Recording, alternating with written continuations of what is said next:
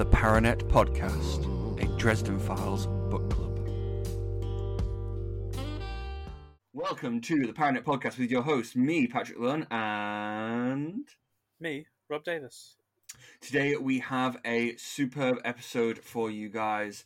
We will be doing a uh, a Paranet podcast speed run.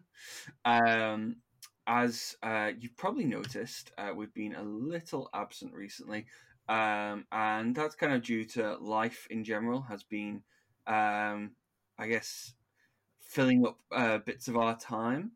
Um, but we are dedicated to the podcast. We're not going anywhere, and we know that you guys aren't going anywhere either. Uh, so we are going to keep on going. So don't worry about that.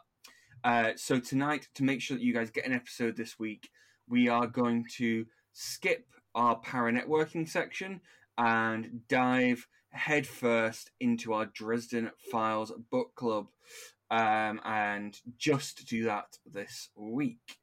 Um, so our Dresden Files book club uh, as I explain every week, is mine and Robb's attempt to go through all of the comic books, um, short stories, microfictions, uh, uh, novellas, and uh, full blown novels of the Dresden Files saga series, whatever you want to call it, by Jim Butcher. Uh, we are currently um, about halfway through, a little bit more than halfway through. Yeah. Uh, yeah, uh, of the sixth book in the series, Blood Rites, um, which uh, we're, we're thoroughly enjoying.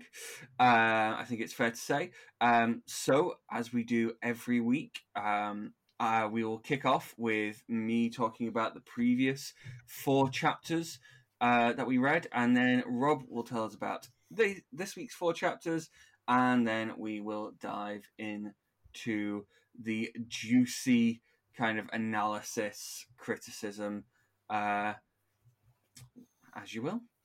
Uh, so, last time on the Dresden Files, uh, we had chapter 17 uh, where Dresden activated his belt and took a big hit of mana. This was as they were surrounded by the uh, Black Court, Lara Raith, and the Malocchio, the uh, kind of entropy curse was building, so Dresden needed to power up. Uh, Dresden then offers a truce to Lara, who agrees to take it as long as they work together to take out the Black Court vampires. Mavra, through her Black Court thralls, tries to taunt Harry. Harry saves Inari from some vamps, uh, he then redirects the entropy curse to cause a frozen turkey to fall out of the sky and kill a Black Court vampire.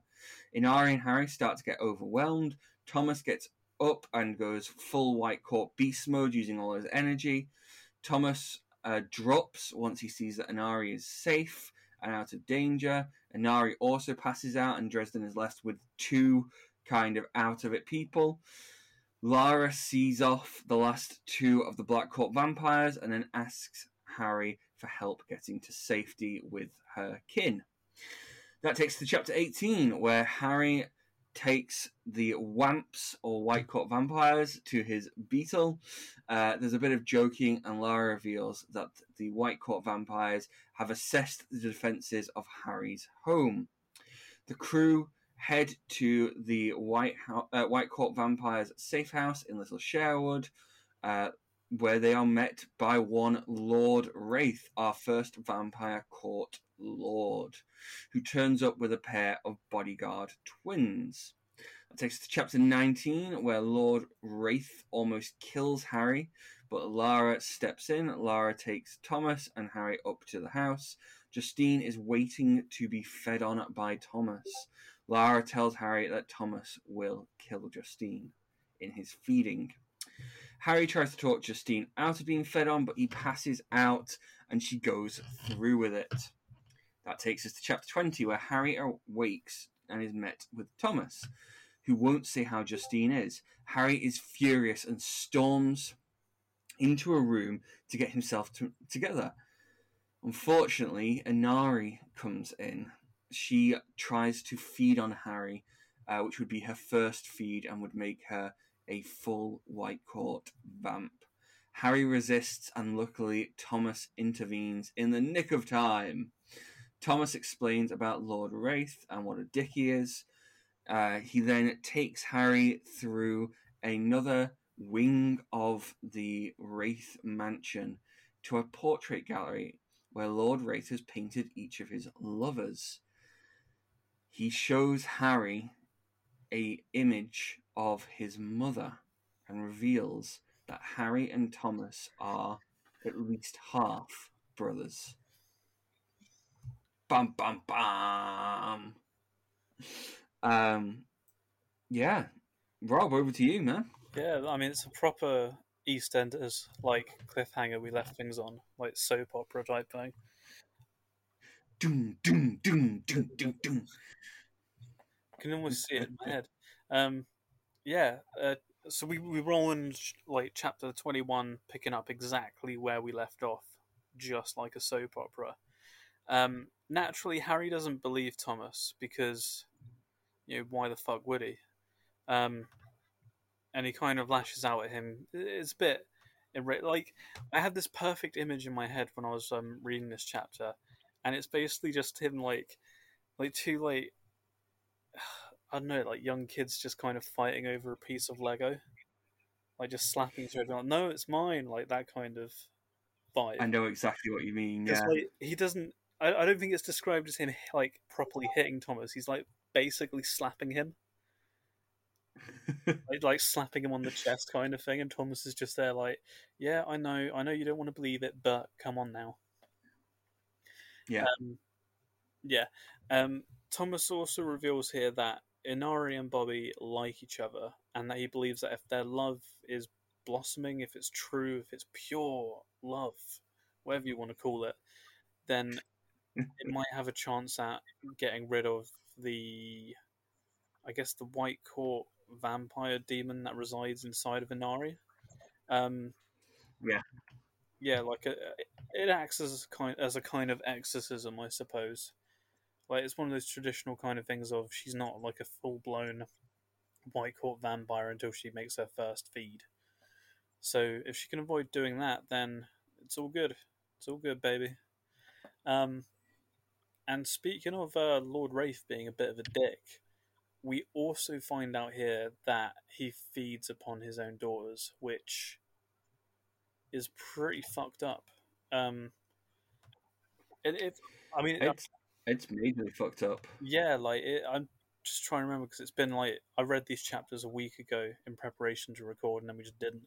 Um, my fault mainly, but from what I remember, he does it as a kind of like to keep them in line, doesn't he? He does. Yeah. Um. I mean, we'll get onto that in a bit, but um, Thomas is convinced that the only way to like prove they share a parent is to soul gaze, but he's he's he's still pretty hesitant about this for the obvious reason of he's done some super shady shit in the past, and you know, soul gaze is going to reveal all that kind of stuff. Um, but yeah, in any case, they they soul gaze, and I I really like this because you get the normal version of Thomas arguing with like his vampiric version, which is like you know yeah. white whited out eyes and shit, the kind of sparkling marble-ish version, I guess, like when he goes beast mode and stuff. And it, it kind of shows that inner conflict that he's always having. Um, it's pretty cool but it it gets cooler. So yeah, um, they are both met by a kind of mental projection slash recording of uh, their mother, uh, Margaret Le Fay, um, and she left a bit of like herself in both of them. So you know, knowing that they would one day need each other, all this kind of stuff. Um, and yeah, like kind of confirms that you know yes, you're both you're both brothers, half brothers, but still brothers nonetheless. Blah blah blah. And it's it's a really touching moment for Harry and probably Thomas as well. Um, but Harry's mother gives him some insight visualized as a gem and asks Harry to help Thomas and stand by him. And after the Yeah. subways, Thomas reveals, you know, that he saw their mother too. Um, there's a there's a bit more talking that goes on about this, and a bit more of a reveal about Lord Raith, and again, kind of adding to the dickheadness of him. It, it's revealed that there's like, you know, Thomas has been the only male child of his that's lived this long, because you know, he just flat out kills them, and he, his way of feeding it's like he, he basically just looks at you and can kill you with a touch and all that kind of stuff, isn't it? It's Yeah. I don't know why, but it, it always makes you think of like um like uh the Fonz or like Shaft or something from the eighties where it's like with just one look and all the women are just like "Ah!" yeah. I mean, I get that. So yeah, Yeah. um, yeah. We roll on to chapter twenty-two where Harry leaves the um. I was about to say the Dresden household, the Raith household, and he pulls himself together and. Like we do in any kind of Dresden book where a lot of information is thrown at us, we have to check in with our friend Bob. Um, and also, you may recall Bob was sent on a few errands. He had to go find Mavra's base, which turns out to be pretty hidden. So he's not found it yet, but he's narrowed it down to a few places that he suspects may be the right location. Um, also, turns out that he's just spent a lot of time at some strip joints, so it's typical Bob. Um, in any case, Harry sends I him back. love, I love his um his reasoning there is that he wanted to ensure that all the strip joints of Chicago were protected from Mavra. Yeah.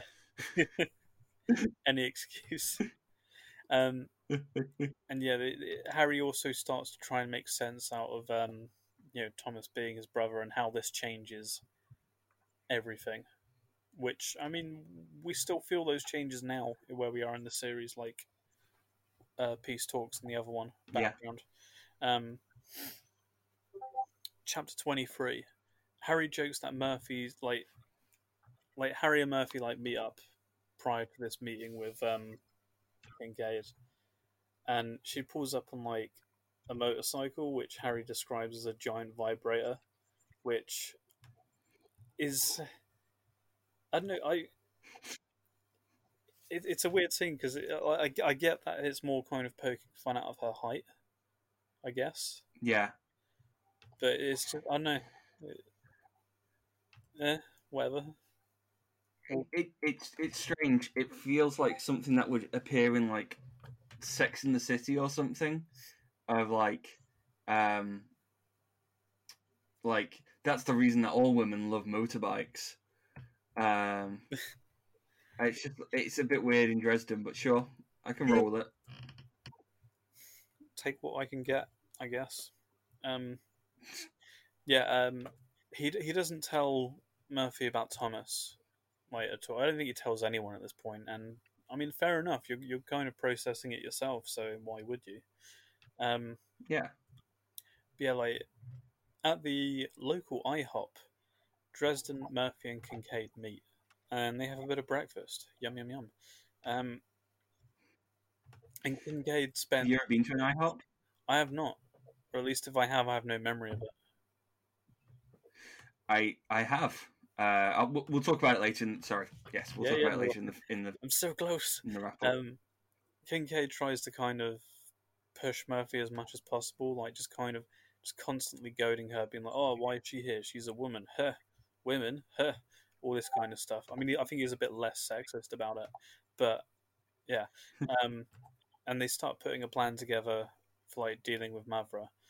Um, yeah, like, I I can't remember what Murphy does. I think she pulls a gun on like Kincaid or something, and he does the whole cheesy thing of, "I like this one, Dresden. You should keep her around."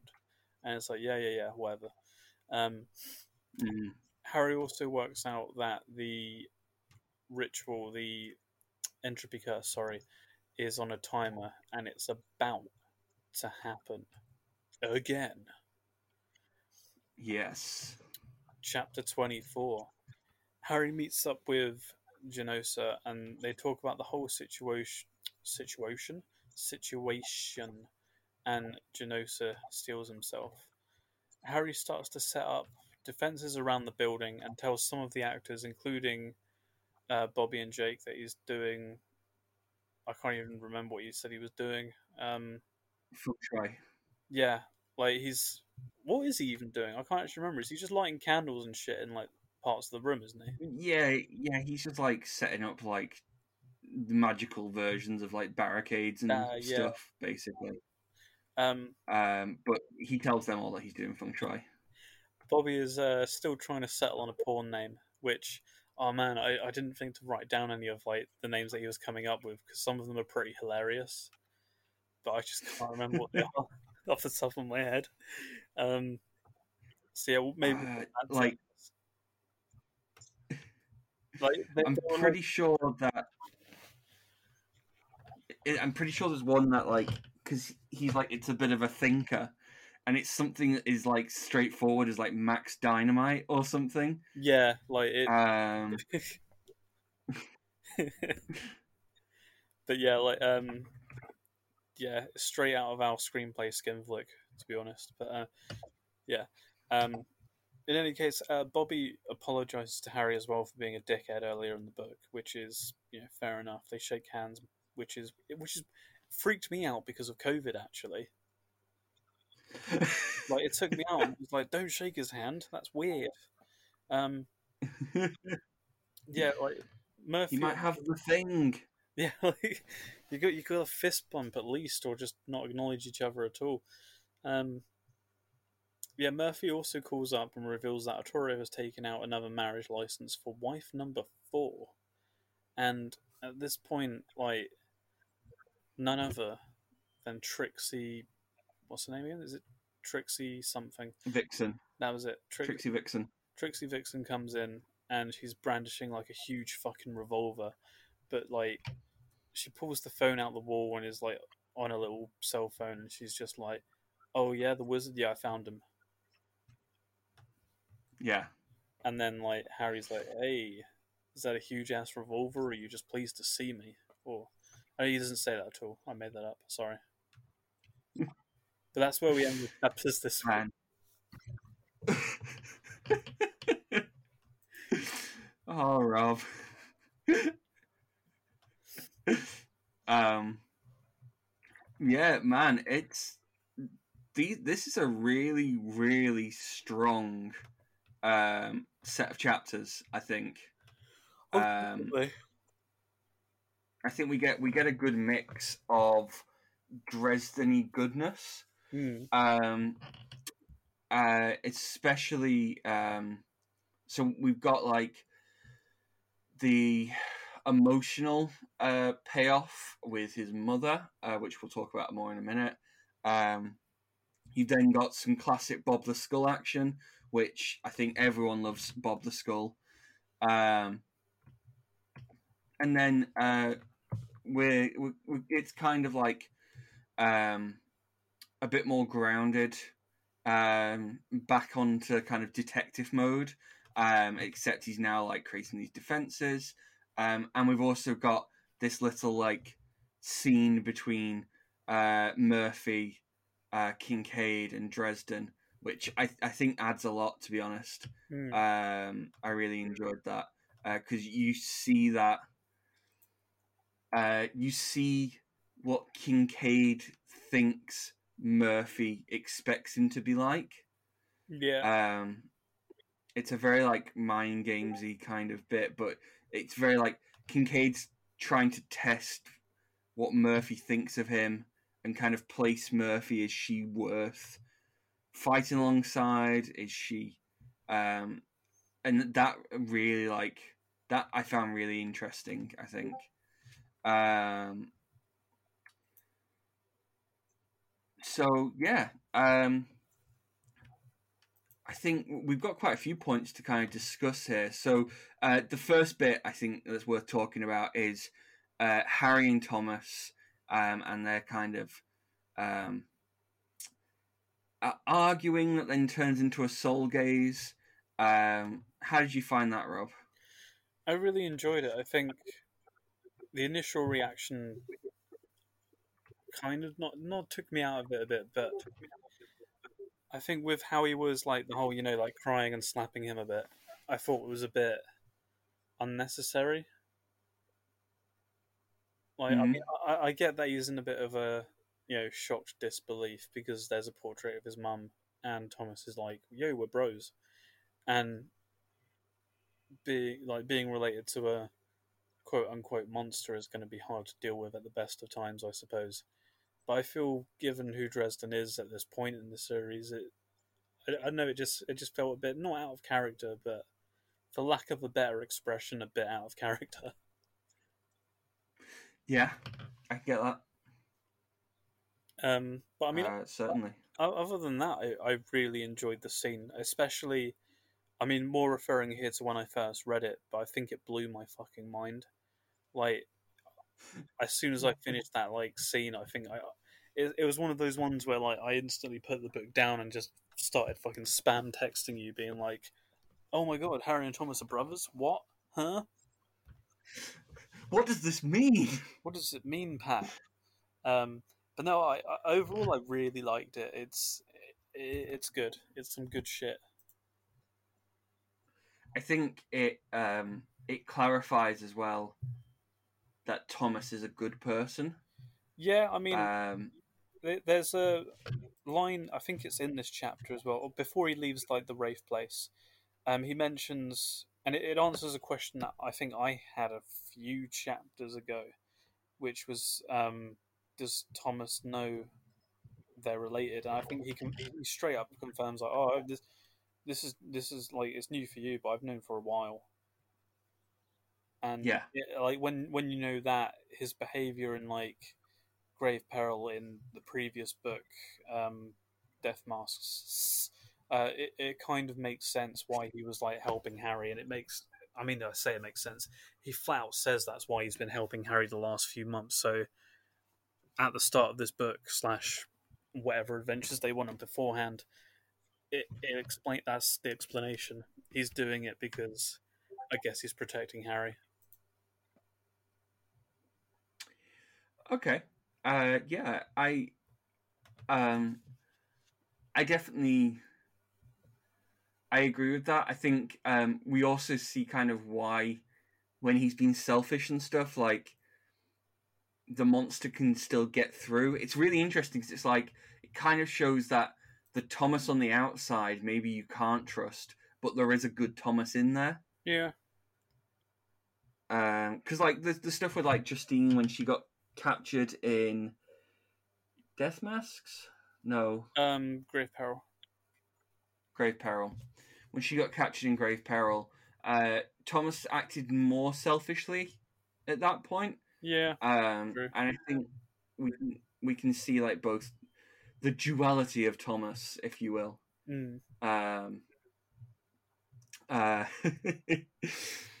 but yeah, uh, so I think that, that makes a lot of sense. Um, what was your impression of Margaret Le Fay? Um, again, I wish that I took more notes on this when I was reading it at the time. Um, but again, it, it's a scene that I really enjoyed. It, it, it, I don't know. I wouldn't say it answered more questions, but I think, I think, I think having the answer that, you know, she does care about her son, was something that was very much needed. Um, especially, especially at the start of this chapter when you find out she was uh, Lord Raith's one of his lovers and all that kind of thing. So I think you, you kind of think who what kind of person would throw in their lot with uh, you know a bunch of quote unquote monsters. Um, Very much so, and and I mean, I think it's I think up to this point in the story, maybe Jim could have turned it that uh, Le Fay was like the great villain. yeah, um, uh, when like the White Council, everyone is kind of nervous about her, and um, she seems to have this reputation with all these like big creatures and big powers. Um, I think even Nicodemus knows of her. Um, it's mentioned. Yeah. I think everything, um, I think everything and everyone that's evil, at least knows her by reputation. Exactly, and it's a bit like Okay, so she obviously travelled in some rough circles, um, but this scene here, like, it, her love of Harry at least, and um, her goodness, I guess, shines through. Um, it's it is a great scene, and I I still like listening to it. You you get the feeling that she's a very strong willed woman. Mm.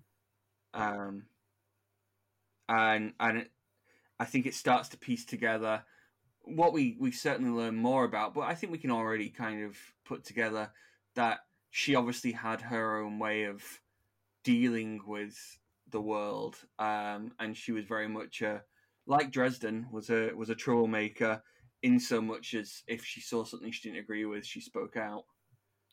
Definitely. Um, yeah, which is really cool, and I'm very interested to know what she stood against. I guess, um, but I'm sure we'll learn more about that as we go on.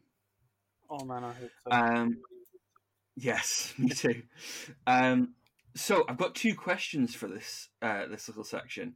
Um, first one, what do you think Thomas saw in Harry? Good question. Um, I don't know. I, I've not given that any thought really yet. I always, I always think of it as like, um, I guess, uh, a, uh, like a cliffside or something, like being hit by wave after wave, and then realizing that beneath like the the soft limestone and the the weak bits, there's like this core of of like a a steel cliff face or something, um, and that's like Dresden's kind of iron iron will to keep going. Mm. um, and that that kind of it's almost like it's not even like steel; it's like adamantium. It's so strong, and that's what is so intimidating about Dresden is that he is an unstoppable force. Um, but um, it, it would be very interesting, uh, maybe when like the series resolves, to see that scene from Thomas's perspective at some point. Um, agree. yeah. Uh, or Mar- when Marcone soul gazes Dresden in Stormfront, it would have been great to see that from his perspective. Um, I mean, from what I remember, and uh, it's something I might go back and check if I can find the time. But when uh, Harry and Marcone soul gazed, I remember Harry seeing basically, you know, what we all know about Marcone, a bit of a ruthless crime lord, so he's obviously done some horrible shit. But I remember there being a, I think it was described as like, you know, Harry saw everything but pretended not to show any fear because Marcone was basically Yeah. basically did the same. Like he didn't flinch at any of it. yeah, he definitely like looks rattled after they soul Yeah. but he's very like, Which, yeah, I mean, I'm, like, I'm I good took to mean kind of like he knows that Harry is like a total badass who will actually follow through with twatting him with a massive stick. After Yeah. saying that he would. And I guess that's um, that's where I'm going with the the idea of like the the core of of steel or whatever. Like Marco knows that this guy's not just uh, he's not a bullshitter. Defos. I guess. Um, and then my other question for you is: Do you think that this scene rules out any other potential siblings? I would say no. And weirdly, that is something I say I was thinking about it uh, when I read this chapter last week. It's something that kind of gave me like a, you know, a passing thought of that's a possibility. But then, before thinking any more of it, I just carried on with whatever I was doing. But I mean, Um, it's something that I would. I say that I'd like, but it would be an interesting dynamic for another sibling to pop up, but not have them be like good, like they're just straight up evil villain that can't change. yeah. I could see them going down that route. I feel like, I mean, it, it, even at this point, it was. I, I guess it was the right amount of time, really, at this point, Yeah. to reveal that Thomas was the brother. But I feel like where we're at at the series now, where we're like 16, 17 books in, um, I, I I feel like maybe it's a bit too late. But if they'd have done something in, if like the big reveal of changes was that one of the the main cast of characters, or even a, a even a bit character, someone like the Soul Taker, who we'll we'll talk about in the Hmm. next book. Uh, if it revealed that like she was a she was a Dresden, uh, or a LeFay, um, I that could have that could have been another way to do a really big reveal, I guess. Oh, definitely. My goodness. Um, so yeah, so uh, there's not much more to talk about here. Um, uh, scene's pretty cool. Um, I think Harry's mother giving the the kind of like you've got to look after each other. Um, Harry takes that incredibly seriously, and that's something that we see even to the most recent book.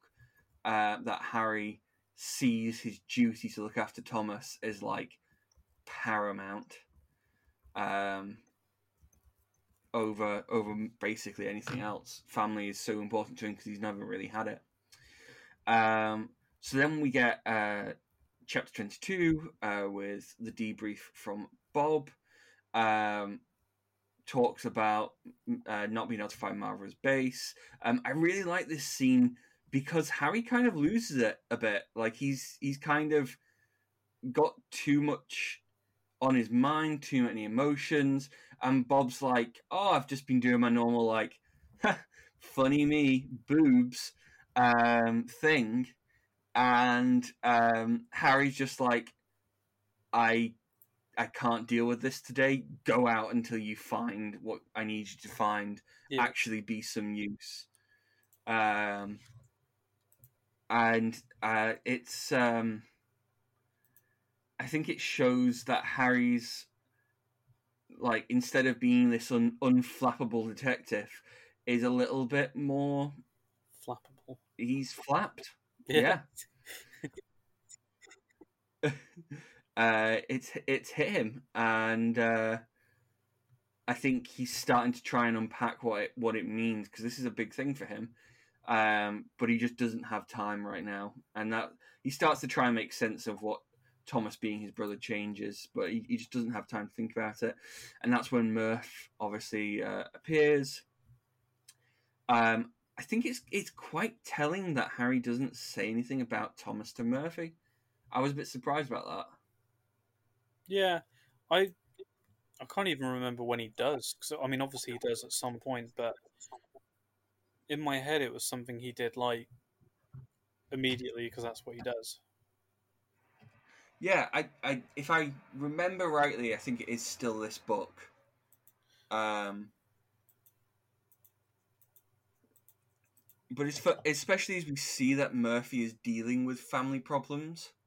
Yeah, um, in this book, it would make a lot more sense to me if Harry had tried to open up to her about this and um,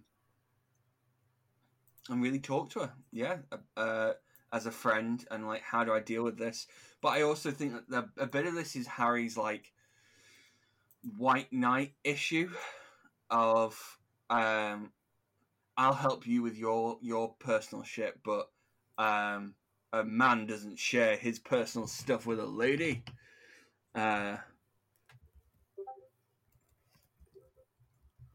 which, um, yeah, that's it's a bit. Um, I don't know. Their relationship can be a, can be a little strange at times because of Harry's inexperience talking to women and, and his his issues there.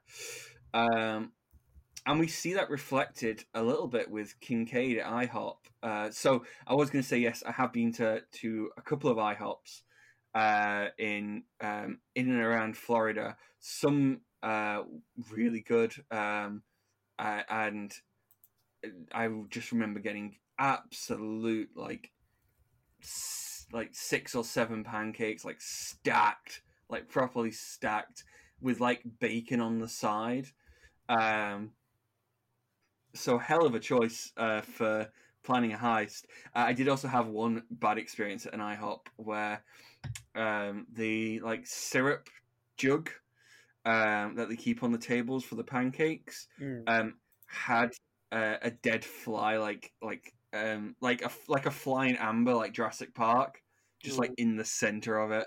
Oh, no. uh, and it's just like oh uh, that was kind of grim yeah, that is. mm. Yeah.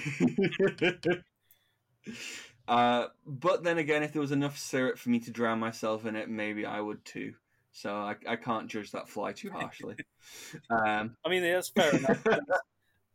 Maple syrup is a thing of beauty, so I, I am perfectly willing to die in that. So I uh, actually let staying on topic. Uh, I do also love maple syrup.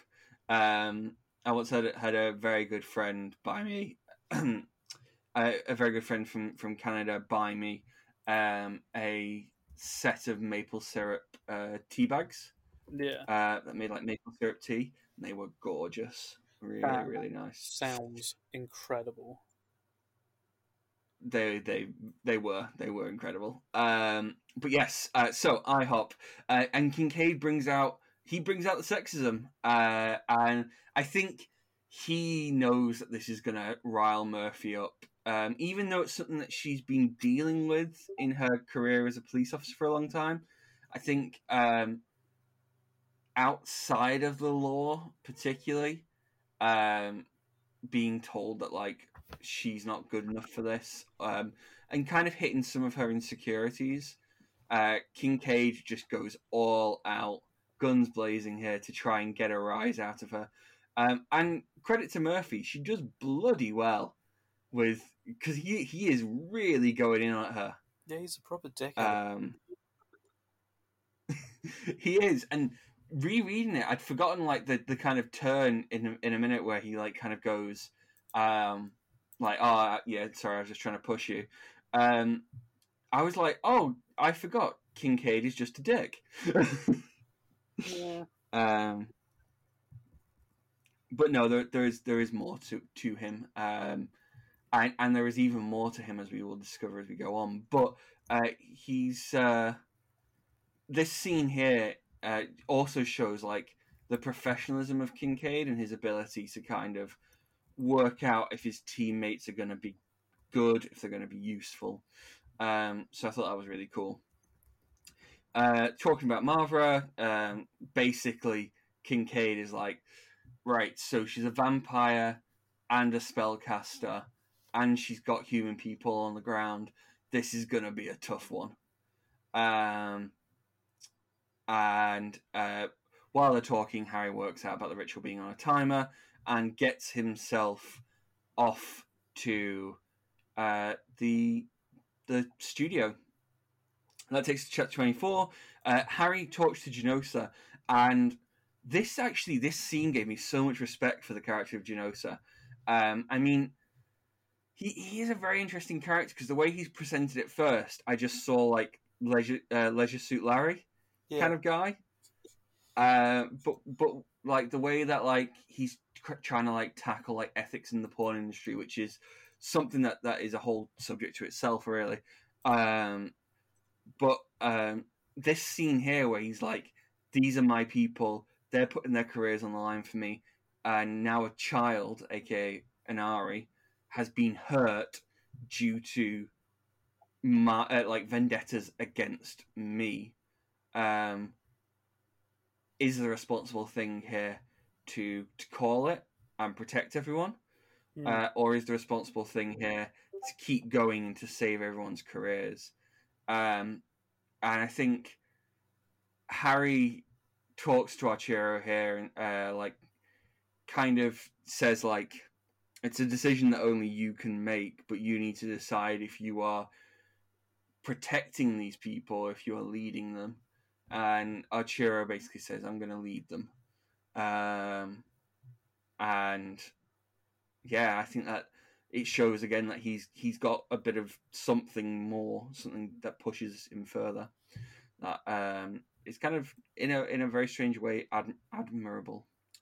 Yeah. Um, so then, uh, obviously, uh, Harry starts setting up the defenses, talks about feng shui, uh, which seems to really interest uh, Jake. Um, and that's something that will, it, it kind of comes up again a little bit later. So that's one worth remembering. And then I was just trying to get the, um, I was just trying to get the moment where Bobby is talking about the names.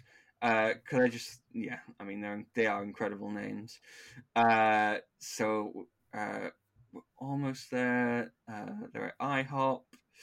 Do, do, do, do. God, that conversation goes on a while. Uh, um, and then um, into the chapter. Uh, feng Shui. Um, and uh, it's Jake talking about. Oh, okay, here we go. Uh, so Bobby, uh, Bobby turns up uh, and asks, "What do you think of Rocco Stone, or maybe Rack McGranite?" uh, and then Jake's like, Rocco is already overdone, and Rack's are more of a girl thing. Uh, to which Bobby replies, "Oh right," and then Jake goes with, "Go with something non-standard, man. How about Gowan?" Gowan, Bobby asks. Sure, he was a knight, like the Round Table guys. Yeah, like that. Sounds kind of soft, don't you think? Maybe, Jake said. Stiffen it up with a heavier last name, like Commando. Bobby frowned. Gowan Commando, he said, and from his tone, the kid just didn't get it. I guess that might I guess that might work. Thanks, man. He paused and noticed me for the first time. Oh, hey, uh, Harry, right? um, yeah, Gohan Commando, I love. Yeah. I wish we'd thought of that. yeah, we, we probably were the ones with Max Dynamite, like I said before. Uh, but yeah, Gohan Commando, Rack McGranite, and Rocco Stone. You know that Jim had some fun coming up with those. I mean, to be fair, if we used any of those three, we'd probably have a hit TV show with Skinflick. Just saying. We probably would. I mean, we might not, but we would have at least gotten like a first in that assignment. I mean, we probably wouldn't have even got that, but we would have had fun. Is probably the more important thing to take away from this. Yeah, the spirit of of Jim Butcher would have been behind us.